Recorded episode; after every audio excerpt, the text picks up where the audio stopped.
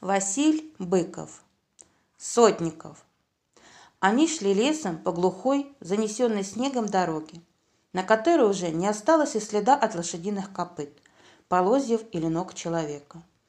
Тут, наверное, летом немного ездили, а теперь, после долгих февральских метелей, все заровняло снегом.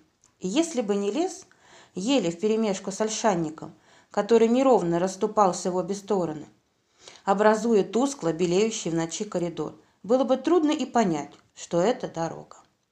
И все же они не ошиблись.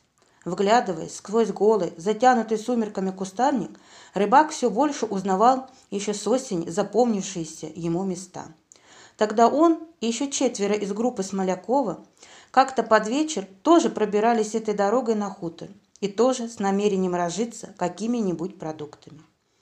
Вон как раз и знакомый овражек, на краю которого они сидели втроем и курили, дожидаясь, пока двое, ушедшие вперед, подадут сигнал идти все. Теперь, однако, во враг не сунутся. С края его свисал наметенный в вьюгой карниз, а голые деревца на склоне по самой верхушке утопали в снегу. Рядом, над вершинами ели, легонько скользила в небе стертая половинка месяца, который почти не светил, лишь слабо поблескивал в холодном мерцании звезд. Но с ним было не так одиноко в ночи. Казалось, вроде кто-то живой и добрый, ненавязчиво сопровождает их в этом пути. Поодаль в лесу было мрачновато от темной мешанины елей. Подлеска каких-то неясных теней, беспорядочного сплетения стылых ветвей. Вблизи же, на чистой белизне снега, дорога просматривалась без труда. То, что она пролегла здесь по нетронутой целине, хотя и затрудняла ходьбу, зато страховала от неожиданности, и рыбак думал, что вряд ли кто станет подстерегать их в этой глуши. Но все же приходилось быть настороже, особенно после глинин, возле которых они часа два назад едва не напоролись на немцев. К счастью, на околице деревни повстречался дядька с дровами.